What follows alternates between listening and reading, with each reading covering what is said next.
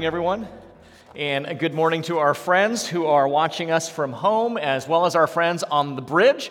I would say give us a shout out, but we can't hear you because of the double glass that we have here. But I got to tell you guys, I, went up there this morning just to kind of greet everyone who's hanging out on the bridge, and I sat down there. We got the heat lamps, got a big widescreen TV, that water bottles. I was like, well, this is really, I wouldn't mind doing service right from here. So if you would like, they have the Saddleback Mounds, beautiful view. So if you'd like to go out there, you just got to have a mask on, socially distanced, but it's, a, it's, it's one of the best seats in the house right now. So, um, also, the trivia thing. So, this is something that, Ryan, since COVID happened, Ryan Day, you got many of you know Ryan. He, he's just this kind of guy. So, when COVID happened, he just started doing a trivia night, inviting anyone to it friends, family, that kind of thing.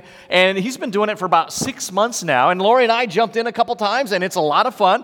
And so we talked to Ryan and said, Ryan, would you do one specially for the people of Christ Community Church? And so just to let you know, this isn't like a real spiritual event, okay? It's just people getting together, having fun, hanging out on Zoom. And it's not a bunch of theology questions although that would actually be a good way to test the knowledge of our people. So maybe we need to think about it. But it's going to be pop culture, sports. It's a good time of just connecting. And that starts this Wednesday, right? The 16th. So if any of you have not already jumped in and did one of those, Ryan does a great job and you get to connect with a lot of people. And like I said, it is a lot of fun.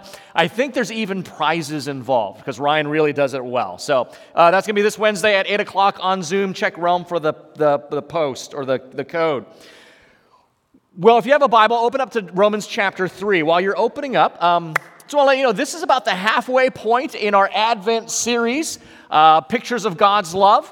Um, um, this, we've been talking for uh, the last three weeks, looking at pictures of the way Bible, the Bible presents the way God has loved us so well. And as a matter of fact, um, you can see on our slides, those are the six pictures we've been looking at. We've been looking at God as our reconciler, God as our redeemer, God, uh, Christ as our legal substitute, uh, our victor, our second Adam and sacrifice. So we are talking about today Christ as our legal substitute. Next week, we're going to look at Christ as our victor. This is a word we don't say too much in the church anymore, but there was a phrase, some of you may know, recognize it, Christus Victor, right? Christus Victus, Christ the Victor. So that's going to be next week at our uh, Christmas Eve service. We'll be looking at Christ as our second Adam. It'll be a little bit shorter. And then after Christmas, we're going to be looking at Christ as our perfect sacrifice. Now, probably important to note, it's important to realize, these are not six different realities or six different pictures describing six different realities. These are six different pictures describing the one same reality.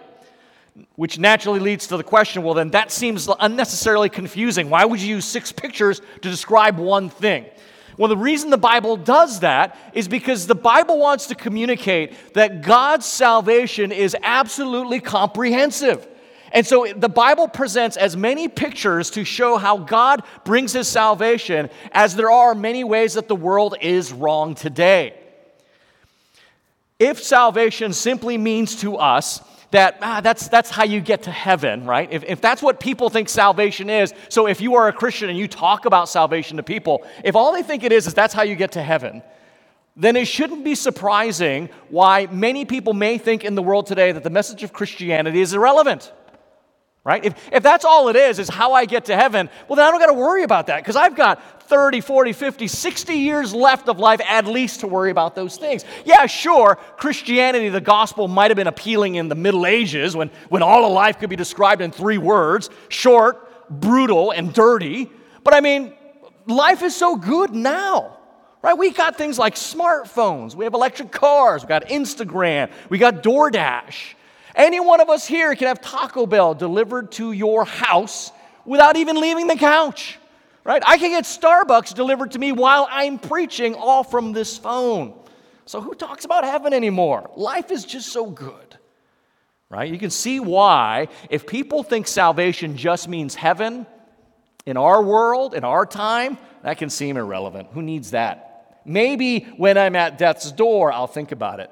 But you see, historically, Christians have never spoken of salvation as just this is how we get to heaven. Historically, Christians have believed that the gospel, the message that we're talking about, is the message, is the hope of this world to fix all that is wrong with it. Now, that's a pretty big statement. As you look around the world, it's pretty, it's pretty broken, isn't it? Emotionally, relationally, so- socially, spiritually. It's a wreck. We are in a big mess. And our problem isn't one of politics, economics, or education. So the solution's not going to come from politicians. It's not going to come from having more money. It's not going to come from schooling. And although I want to be real clear, that's, that contributes to it, right? Some of our issues are political, many of our issues are economic. Some of our issues are we don't know the things we need to know, but those are just kind of the, the results or the, they, they, they, they influence the problem. They don't actually determine the problem.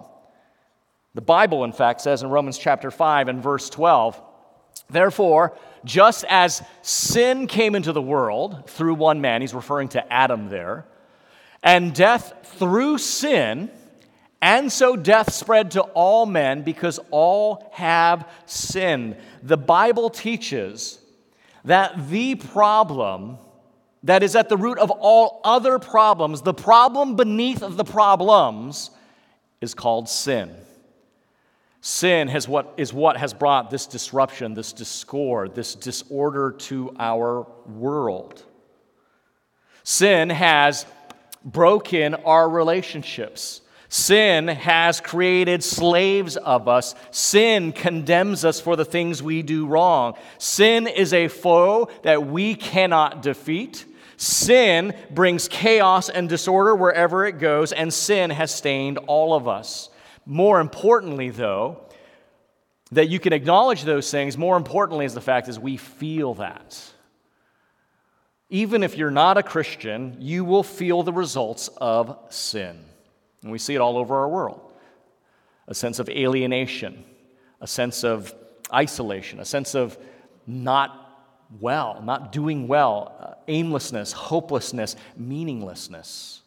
Listen to what uh, Albert Camus, he's one of the, if you went to college and studied philosophy or psychology, surely you read this guy. Um, one of the most influential French existentialist philosophers, I have seen many people die because life for them was not worth living. From this, I conclude that the question of life's meaning is the most urgent question of all. Carl Jung, very, another well known psychologist, said this A third of my cases are not suffering from any clinical, definable neuroses, but from the senselessness and aimlessness of their lives. Well, what are they talking about? They're talking about the feeling that sin has brought to us. We are just not right, and we feel it. Now, you may not be able to articulate it and say, well, that's what's going on. I'm, I'm, I'm broken, sin's made a slave of me, it's a foe I can't defeat, uh, it's disorder and chaos. They may not articulate it that way, but they feel it.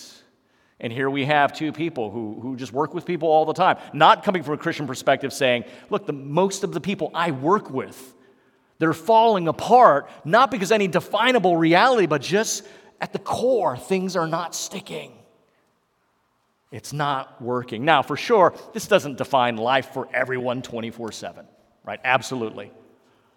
Life is full of joy, full of happiness, full of achievement, accomplishment, full of connectedness, pleasures.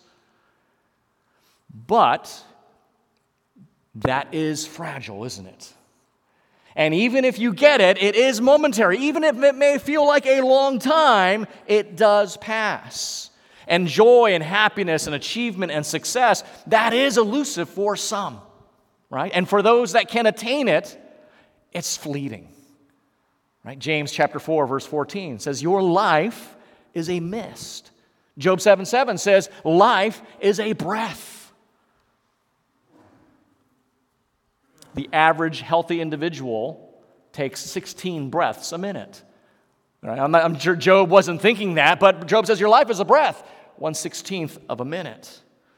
So, because we are in such a mess, the Bible describes the reality of salvation in such massive ways. So if we feel alienated and our relationships are broken, whether that's our relationship with God vertically, our relationships with one another horizontally, or even just internally, the Bible presents Jesus as our reconciler, the one that brings enemies and makes them friends, the one who brings peace. where there is slavery to sin, where we just can't shake something. It seems to dominate our lives and ruin our lives. The Bible pictures Jesus as the great Redeemer, the one who finally and fully sets us free. Where we feel a sense of condemnation or a sense of guilt because of the things we might have done, the Bible presents Jesus as our legal substitute who represents us before God and justifies us. Where our enemies or our situations seem to overwhelm us and we only look at defeat, the Bible presents Jesus as our victor who wins on our behalf. We feel that just the world's out of, out of control. Everything's going to disorder, and there's nothing that can restore and renew it. The Bible presents Jesus as the second Adam, who renews and restores the creation itself and our place in it. When we feel dirty, stained, when we feel that we are impure, the Bible presents Jesus as the perfect sacrifice who purifies us and makes us clean and white and whole before God. So the Bible presents salvation in so many different pictures because we are broken in so many different ways. And I can understand why that seems confusing, but I hope you can see now it's pretty comprehensive. And that's why we've been looking at these six pictures of salvation, and the gospel is the answer for all of it. And, and at, really, at Advent and Easter, both those holidays drive us to our very theme this morning that we have salvation because there has been a substitute.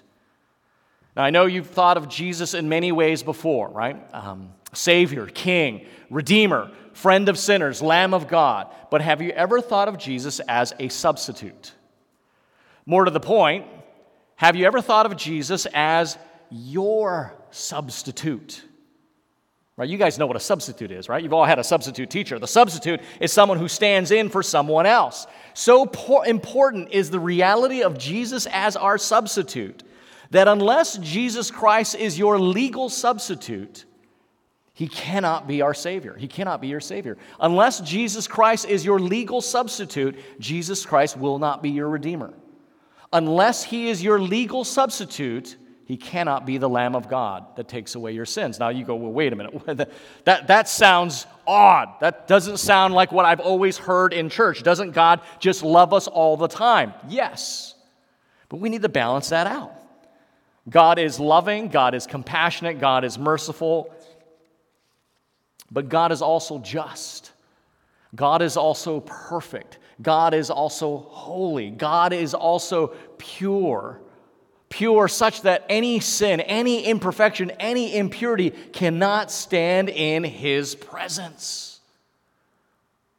Right? 2 Timothy chapter 4 verse 8 calls God the righteous judge.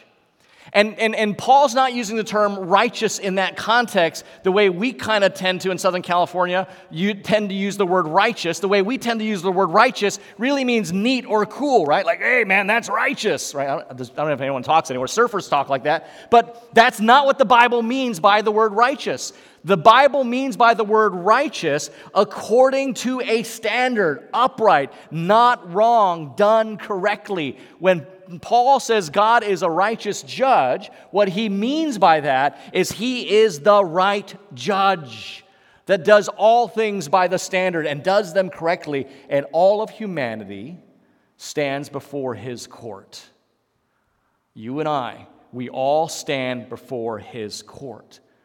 We cannot ignore that God is our judge. As a matter of fact, as a matter of fact, you don't want to ignore that God is, in fact, a judge. You don't want to ignore that God is, in fact, a judge. And here is the million dollar question that only Christianity resolves. Okay? This is the million dollar question that only Christianity can resolve.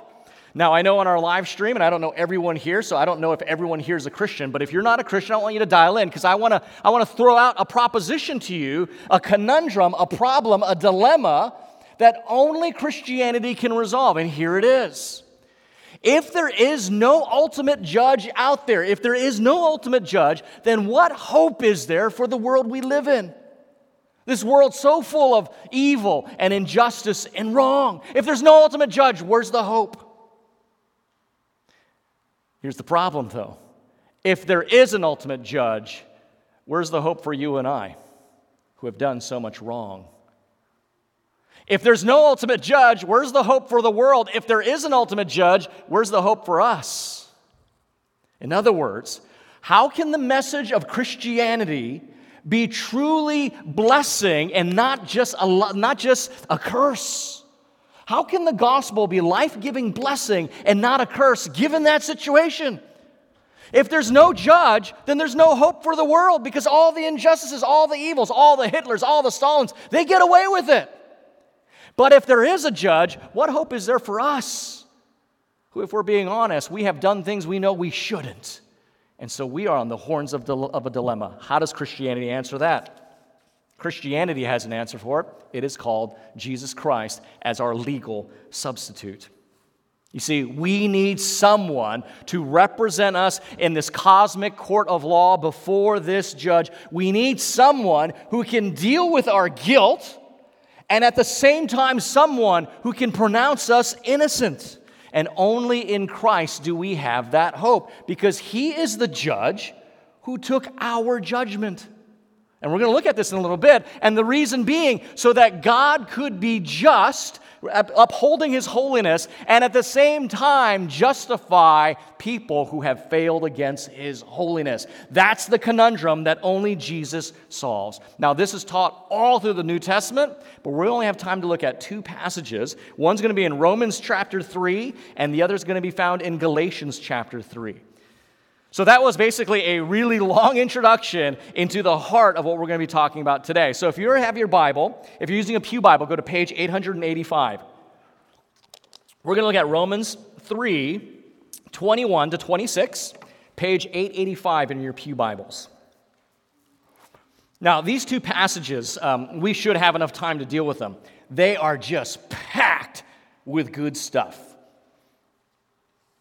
The focus, really, in Romans 3 is, um, is, is 25 and 26, but I want to give you the context. So we're going to actually start from verse 21. Here we go Romans chapter 3, verse 21. But now the righteousness of God has been manifested apart from the law, although the law and the prophets bear witness to it. The righteousness of God through faith in Jesus Christ for all who believe. For there is no distinction. For all have sinned and fall short of the glory of God and are justified by his grace as a gift through the redemption that is in Christ Jesus. Verse 25, whom God put forward as a propitiation by his blood to be received by faith. This was to show God's righteousness, because in his divine forbearance he had passed over former sins. It was to show his righteousness at the present time so that he might be just and the justifier of the one who has faith in Jesus. Okay, there is a ton of good stuff in here.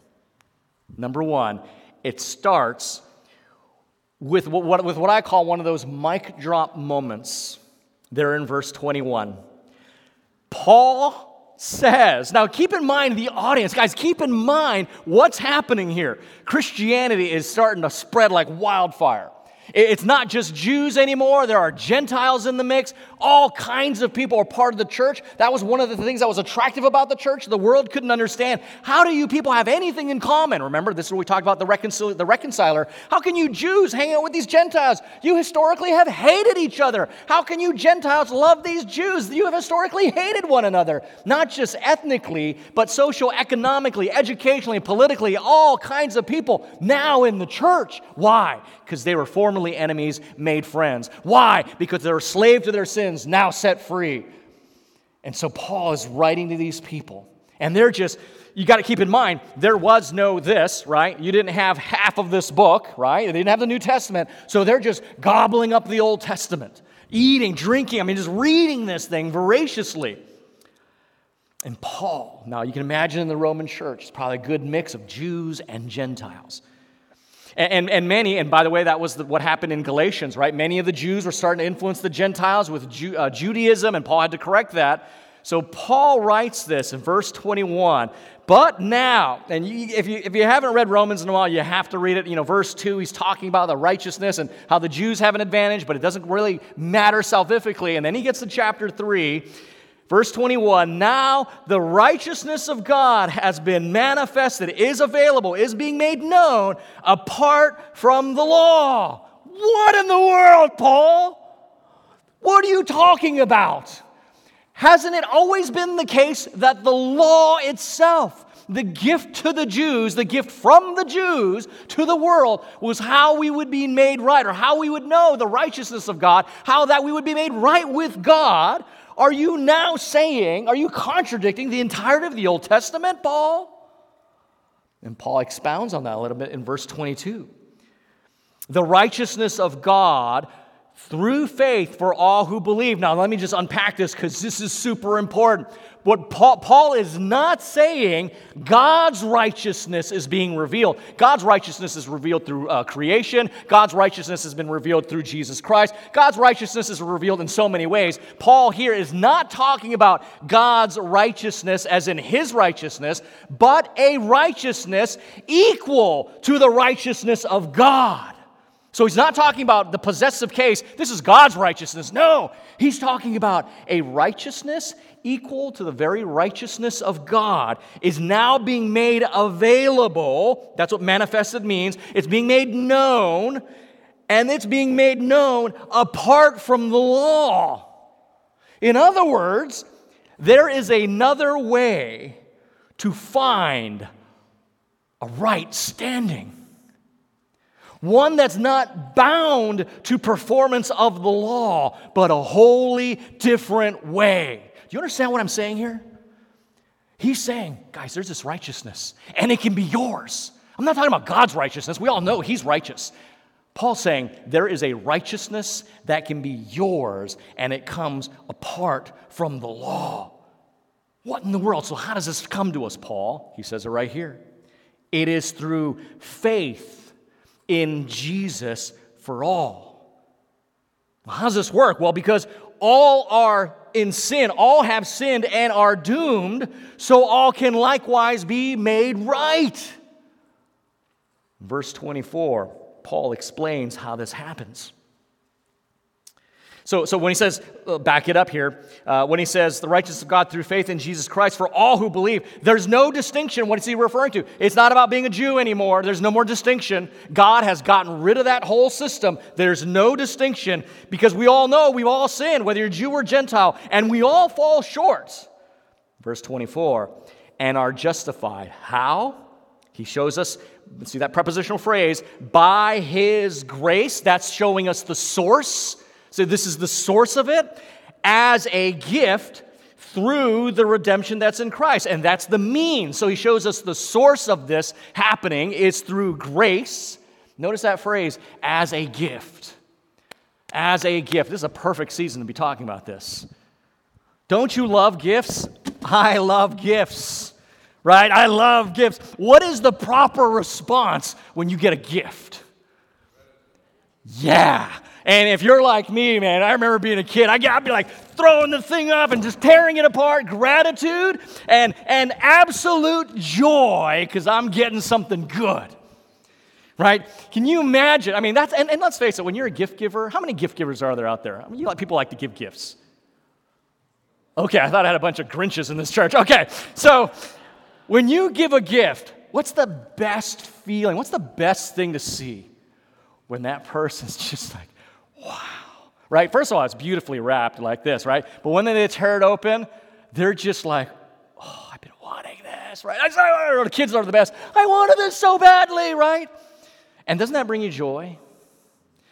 How would you feel though if you got if, so, if you gave this gift and someone went, "Oh wow, man, I, I, I can't I can't take that," or okay, so let, let me can I just give you, here's my debit card, and then maybe you can take some money off of that? Or they, they receive it and say, oh, thanks. Okay, so, um, so I'll be a nicer friend to you, or I'll wash your car, I'll hang out with you more, kind of thing, right? I'll, I'll spend time with you now because this. How would you feel? Yeah, you, you know what I'm talking about. The only right response to a gift is gratitude and joy. The only obligation we have to give God is joy. That's the obligation we have. Do you know why, though? When, so let's translate this to our faith. What Romans 3 says we got our salvation as a gift. Do you know what, what we're doing when we start feeling like, oh, you gave me salvation? Okay, so I'm going to spend more time with you now. Okay, that's what I'm going to do. I'm going to be in the Word because I have to. I got this gift. What we're trying to do is get ourselves out of that debt. We are trying to remove ourselves from the obligation somehow, because that's what it is, right? That, oh, you gave me this expensive gift. I don't want to be in your, I don't want to be in owing to you. I don't want to be beholding to you. Now, we don't think of that in the terms of gifts, but that's what's going on. I don't want to have to owe you, and so I'm going to contribute to this. And that's what we do when we, we, we start relating to God other than a, a debt of joy. And so don't get me wrong, don't get me wrong, the Christian life translates to certain changes. But if it's not because, if it, if it, the only proper debt you're trying to pay off is a debt of joy. Okay, I'm going to unpack that a little bit later, but let's see that in verse 24. By his grace, that's the source, and it's a gift. Just keep receiving the gifts. Don't you love people who love receiving gifts well? I got to tell this story, babe. I'm sorry I didn't clear it with you, but you'll be okay with it. So, years ago, years ago, if she wasn't paying attention, she was paying attention now, right? Years ago, when we were living in the Midwest, I was pastoring, we were pastoring a small church, and, and, and, and my wife got into quilting, and this woman who was a really good friend of our family wanted to bless my wife with this beautiful, um, uh, what was it called? Husqvarna. Oh, I'm getting that look. Oh, okay, sewing machine and this was expensive. And my and Laura's like, I, I can't, uh, mm, I can't take this. Is way too much. I said, honey, if you don't let Brenda bless you, this is not about you or the value. You, you are robbing her the joy of giving. And of course, at that point, she got it. And I was like, and can you put me into that flow somehow? You know, no, I like to get gifts from people who like to give gifts. And it's not because I'm materialistic, it's because I understand my Bible. And God loves to give gifts. How often do we see God talking about the giver of gifts? And, and, and if you can't receive gifts from God, it's maybe because you just feel like that that's, that's building up your debt to Him. Yeah, it is. The only debt you have is joy. When it comes to God, I'm like, just bring it, man. I'll take all the gifts you have for me because He doesn't want anything in return other than my debt of joy of what he's given to me. And that's what Paul's saying here. Back to our text, verse 24. So his gift, the grace is the source. It's like a gift. Here's the means of how that gift is acquired to us and made secure through the redemption that is in Christ. Now, here's the focus. Okay, all that was just building up. I want to get to the focus. And the focus is not in contradiction to what we just read, but it's a very stark contrast. But that should make the gift seem even more precious and amazing. Verse 25 Whom God put forward, who's speaking of Jesus through his redemption, whom God put forward as a propitiation by his blood. Okay, propitiation, that's a word we don't typically use. Uh, it, it is common now to propitiate someone's anger, but it was often used in, in Hellenistic Greek to appease the anger of the gods and to win their favor. So Paul is using a term they were all very familiar with to appease the anger and fury of the gods and to gain their favor. So, wait, what is Paul actually saying here? God put forward as a propitiation, Jesus, the phrase by his blood, is talking about his death. What? Wait a minute, I just thought we are talking about God's joy and all that. Yes, and that's, that's absolutely true. Nothing of what I said is nullified. But now we have to face the brutal, horrifying reality of what sin has done. Sin has made us enemies of God. Sin has ruined the whole situation. Friends, Man, unless Jesus is your legal substitute, unless he is your king, you are not neutral with God. I want to say that carefully. We're not neutral with God. There's no moral neutral ground here. I'm going to show you some slides we looked at before. We've looked at these three weeks ago. Romans 5, we're his enemies, right? That's why he had to reconcile us. Ephesians 2, we're by nature children of wrath. Oh, Colossians 1, you can't see it down there, but we're hostile towards God, doing evil deeds. Yeah, you, God is angry because we're his enemies. We have chosen to be his enemies. God is angry because we are now children of wrath and we're doing we're hostile in our minds towards God's and the evil deeds only prove that. Friends, God is angry with our sin. You've probably heard that kind of thing before. Can I say this as well? If you're reading your Old Testament, you know this is true. God is also angry at sinners. Right? We do say that, you know, hate the sin but love the sinner. Absolutely true. God does that too. But God is angry at sinners who embrace their sin. Let's not be deceived here. God hates and is angry at sin. I'm going to unpack this in a little bit. I, I want to build something up. He is angry at our sin, and he's also angry at the sinner. But let me read you some verses here Isaiah 57 16. I will not contend forever, nor will I always be angry. Okay. Psalm 103 9. He will not always chide, nor will he keep his anger forever. Micah 7:18, who is a God like you, pardoning iniquity and passing over transgressions for the remnant of his inheritance. He does not retain his anger forever because he delights in steadfast love. Notice every one of those verses, all three of those verses, and there's so many more, make the case God's angry. But they also say, but he's not going to hold his anger forever. So if God was at one time angry, then, then, then God is angry. But notice every one of them says, but he's not going to be angry forever. Why? Because he's going to deal with his anger. He's going to deal with his anger when his son is propitiated, to deal with it. Friends, I know this may be as a shock, but you want an angry God. You actually want an angry God. The problem is, I understand it, his anger is not arbitrary like ours, like yours. His anger is not sinful like mine or like yours. His anger is, does not just blow up, fall, go out of control like mine and yours. God's anger is a settled disposition of his holy character against sin and evil. Friends, you want an angry God. You do not want a God who is dispassionate in the face of evil. You do not want a God who shows cold indifference to the suffering in the world. You don't want a God who's just mildly disturbed by injustice. You want a God that gets angry and furious at the evil in this world. You want Him zealous, you want it to be personal, and you want fury. The problem is, the problem is, we just don't want that turned on us. When it comes to our uh, immaturities, when it comes to our personality quirks, when it comes to our Uh, shortcomings, we want God to be cold. We want Him indifferent. We want Him to be chill. We want Him just to relax. But when we face evil, when we endure suffering, when we are dealt injustice, we want Him to show up. You see how confusing it could be to be God to us? And we got to choose, friends. Do, do I want Him to be furious at my sin, or do I want Him to cast it away from Him?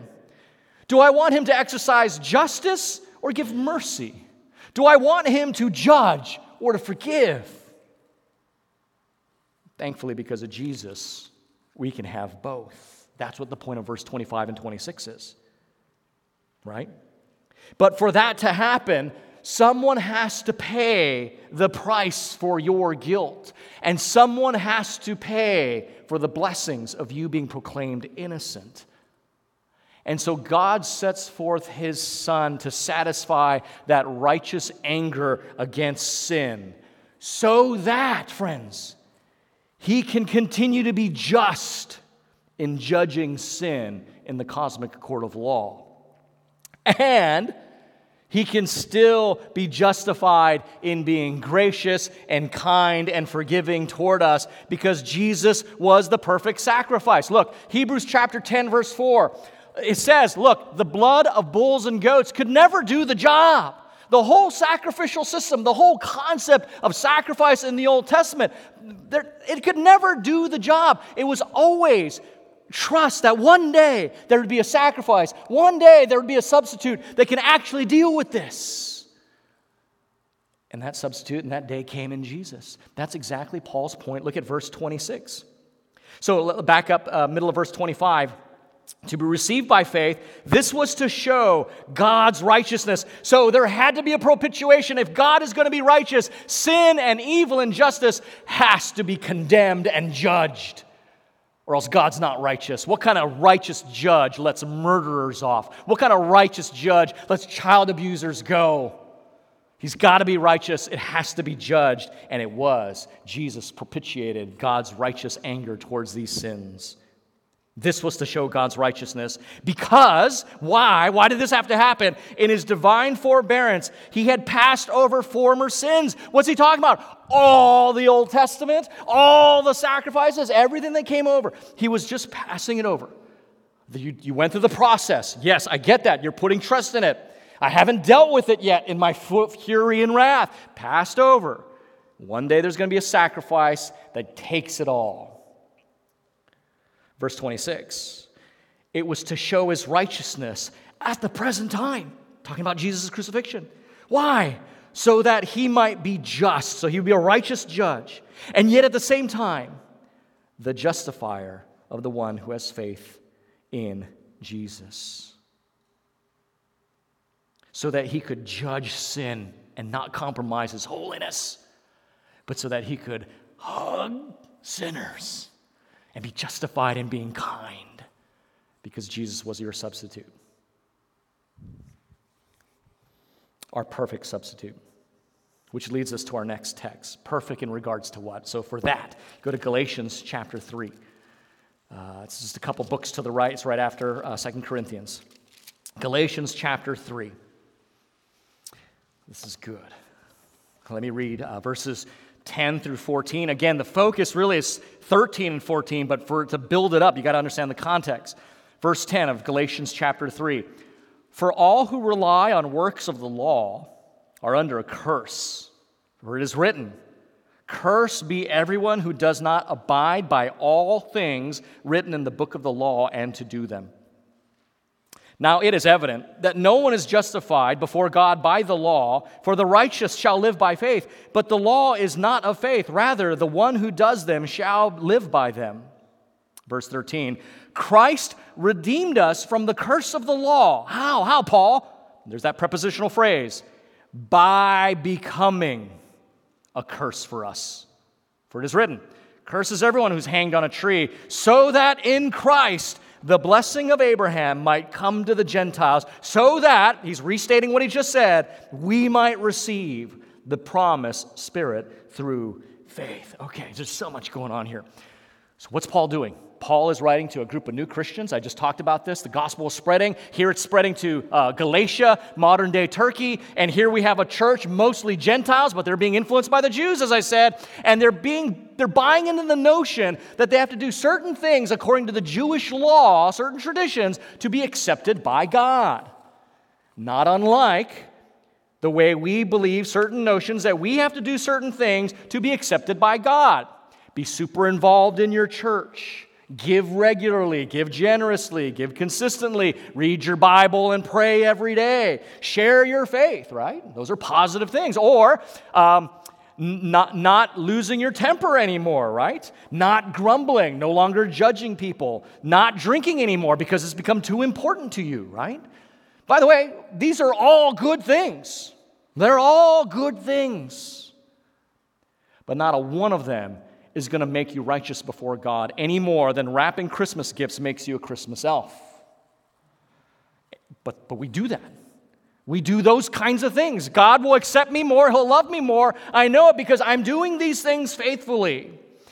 In fact, listen, this is so this is what's going on. This is again, it's very different, but very the similar. And in fact, Paul says, if that is the way you want to relate to God, if that's how you want to relate to God, you, you stack up your good behaviors on some cosmic scale and say, I am righteous, I've done some good things, then if that's what you want to do, then you are actually under a curse. See, if, if you can't just take the gift and go, man, I just owe God a debt of joy that transforms me. If you can't do that and you want to somehow pay for that gift, you want to barter for that gift, I'm sorry. I saw your faces go. There's nothing in here. It's an empty box, okay? Um, if you want to live, if, if you want to somehow pay God back, you're under a curse. Not just any general curse, but a specific curse that Paul is referring to here. And he's referring to the curse in Deuteronomy 27 28. You can write that down if you're a note taker. Now, you'll recall in our series, The Book of the Twelve, I taught you if you want to understand the minor prophets, right, Hosea to Malachi, and really, if you just want to understand all the prophets, minor or major, in, in, a lot of ways, if you want to understand the Old Testament, you got to understand what's going on in Deuteronomy 28, 27 and 28. That is the, the key chapter there. So, what's going on? So, well, let me just read it to you. Deuteronomy chapter 28, 27. I'm going to go to Deuteronomy 27. Deuteronomy basically means the second giving of the law. Here they are uh, at the promised land, and they're just about to, to, to go into to the promised land. You remember the people that came out of Egypt? They died in the desert because of their disbelief in God, so God has to give the law again. And so as they come up to the promised land, he's like, okay, hold it, time out. Let's just make sure we're all on board. You want to be my covenant people? Yes. You're going to do these things? Yes. So this is what's going on. Deuteronomy 27, verse 9. Then Moses and the Levitical priests said to all Israel, Shh, keep silence and hear, O Israel. This day you have become the people of the Lord your God. You shall therefore obey the voice of the Lord your God, keeping his commandments and his statutes, which I command you today. That day, Moses charged the people saying, When you have crossed over the Jordan, these shall stand on Mount Gerizim to bless the people, and he lists off the tribes, and these shall stand on Mount Ebal to curse the people. So, what they're doing is effectively, as they're going into the promised land, Moses says, All right, half the people go on Mount Gerizim, half the people go on Mount Ebal. And you're going to read off the cursings and the blessings that come from your obedience. It was, a, it was an amazing day. And all he said, if you obey the Lord your God and all that he commands, these are all the blessings that are come on you. It's going to be amazing. If you disobey, here's the curses that will hunt you to the grave. It's going to be horrible. And if you read the entire Old Testament, now you know how, why it plays out the way it does. So Paul is directly, directly pulling from this narrative and saying, Do you really want to go back to relating to God that way? Think about this. Do you really want to do that? And, and, to emphasize the point, notice how Paul changes it. In Deuteronomy 27 26, this is what it says Cursed be anyone who does not confirm the words of this law by doing them, okay? Notice the way Paul translates it. Cursed be everyone who does not abide by all things. He adds that in there, written in the book of the law, and to do them, as if Paul's trying to stress the point. Look, you want to go by the way of works and, and acceptance before God? Then okay, but you have to do everything as if to emphasize the impossibility of this. And go back to Galatians, Paul actually says it, verse 11. Mm, verse 11, now, is it, now it is evident that no one is justified before God by the law. Well, Paul, you sound pretty confident. How is it evident? Just, just read the Old Testament, Paul's saying. It is clear Nobody can do this. It is clear, it is evident. Nobody is justified before God by the law. Why? Because the righteous, they live by faith. Friends, this doesn't mean that the law is no good. Let me be very clear here. I am not arguing that Christians can live however they want. The law, Paul says in Romans 7, is good and it's holy because the law is a window. And through that window, what do we see? We see the character and beauty of God. We see that He's pure and He's righteous and fair and just and compassionate and giving, right? The law is also a gate. It restrains evil. It tells us what needs to be uh, cursed, what, what behaviors need to stop. It restrains evil. And, and the law is a map. It shows us this is how we should be living, this is how we should guide our lives. It's just the reality is the law doesn't save us. And so Paul, the law condemns us. That's what Paul means. It's evident all through the Old Testament. No one's justified before God by their performance. Verse 17 or verse 13, 14 is the focus. Christ, the good news, He redeemed us from the curse of the law. How? Look at that prepositional phrase by becoming a curse for us. He redeemed us. You remember that from last week? He bought us back. He set us free. How? By becoming a curse. In other words, absorbing the curse, taking upon himself the penalty of our failures. Why would Christ do that? Verse 14 answers the question. Verse 14 gives the purpose of verse 13 so that in Christ the blessings of Abraham come to us. And what's the blessings he's talking about? He's not talking about material wealth and all those things promised to Abraham. That's not what he says. Paul actually defines the blessings of Abraham right there verse 14. He restates it so that we might receive the promised Spirit through faith. Christ redeemed us from the curse of the law. He took your place, He was your legal substitute so that the promised Spirit, the, re, the, the animating power of God Himself, the righteousness equal to the righteousness of God can be yours. Right? Treasures in jars of clay. You know, I, I, God, the, the righteousness of God in me, are you kidding me? No. That's what the Bible says, positionally. Now, there's a whole other issue about practically how are you living, but that's another sermon. Either it's that debt of joy or it's a debt of perfection. What do you want to do? I'll tell you what I want. I just want to be like, yes, give me gifts and let me be happy about it and let me be giving, owing you joy because there's no way else I can pay this back. So, friends, how does God, as we conclude, show both justice and mercy? How does God forgive our sins and punish our sins? How does God maintain his transcendent holiness and his so intimate lovingness? How does the righteous judge and the compassionate father get both without sacrificing either? Jesus becoming the legal substitute in the cosmic court of law on our behalf. By living up to the law as the sinless, spotless, perfect Son, he satisfies God's justice and holiness and perfection. But by voluntarily laying down his life and taking the punishment for any who would trust in his obedience rather than their own obedience, he secures mercy, forgiveness, and compassion. That's why the gospel message is the message the world needs. You see, we don't have to choose. I don't have to choose love or justice. We don't have to choose holiness or mercy. We don't have to choose righteousness or grace. Because of Jesus being your saving substitute, you can have both. So when you stand and see the eyes of that righteous judge, you also see the face of a loving Father because of Jesus. Let's pray. Father, we thank you for Jesus. He is the gift. He's our legal substitute for Jesus who reconciled enemies into friends for Jesus who set slaves to be free, for Jesus who represents us in your court of law and gives us his righteousness. We thank you for that gift. We thank you for the gospel.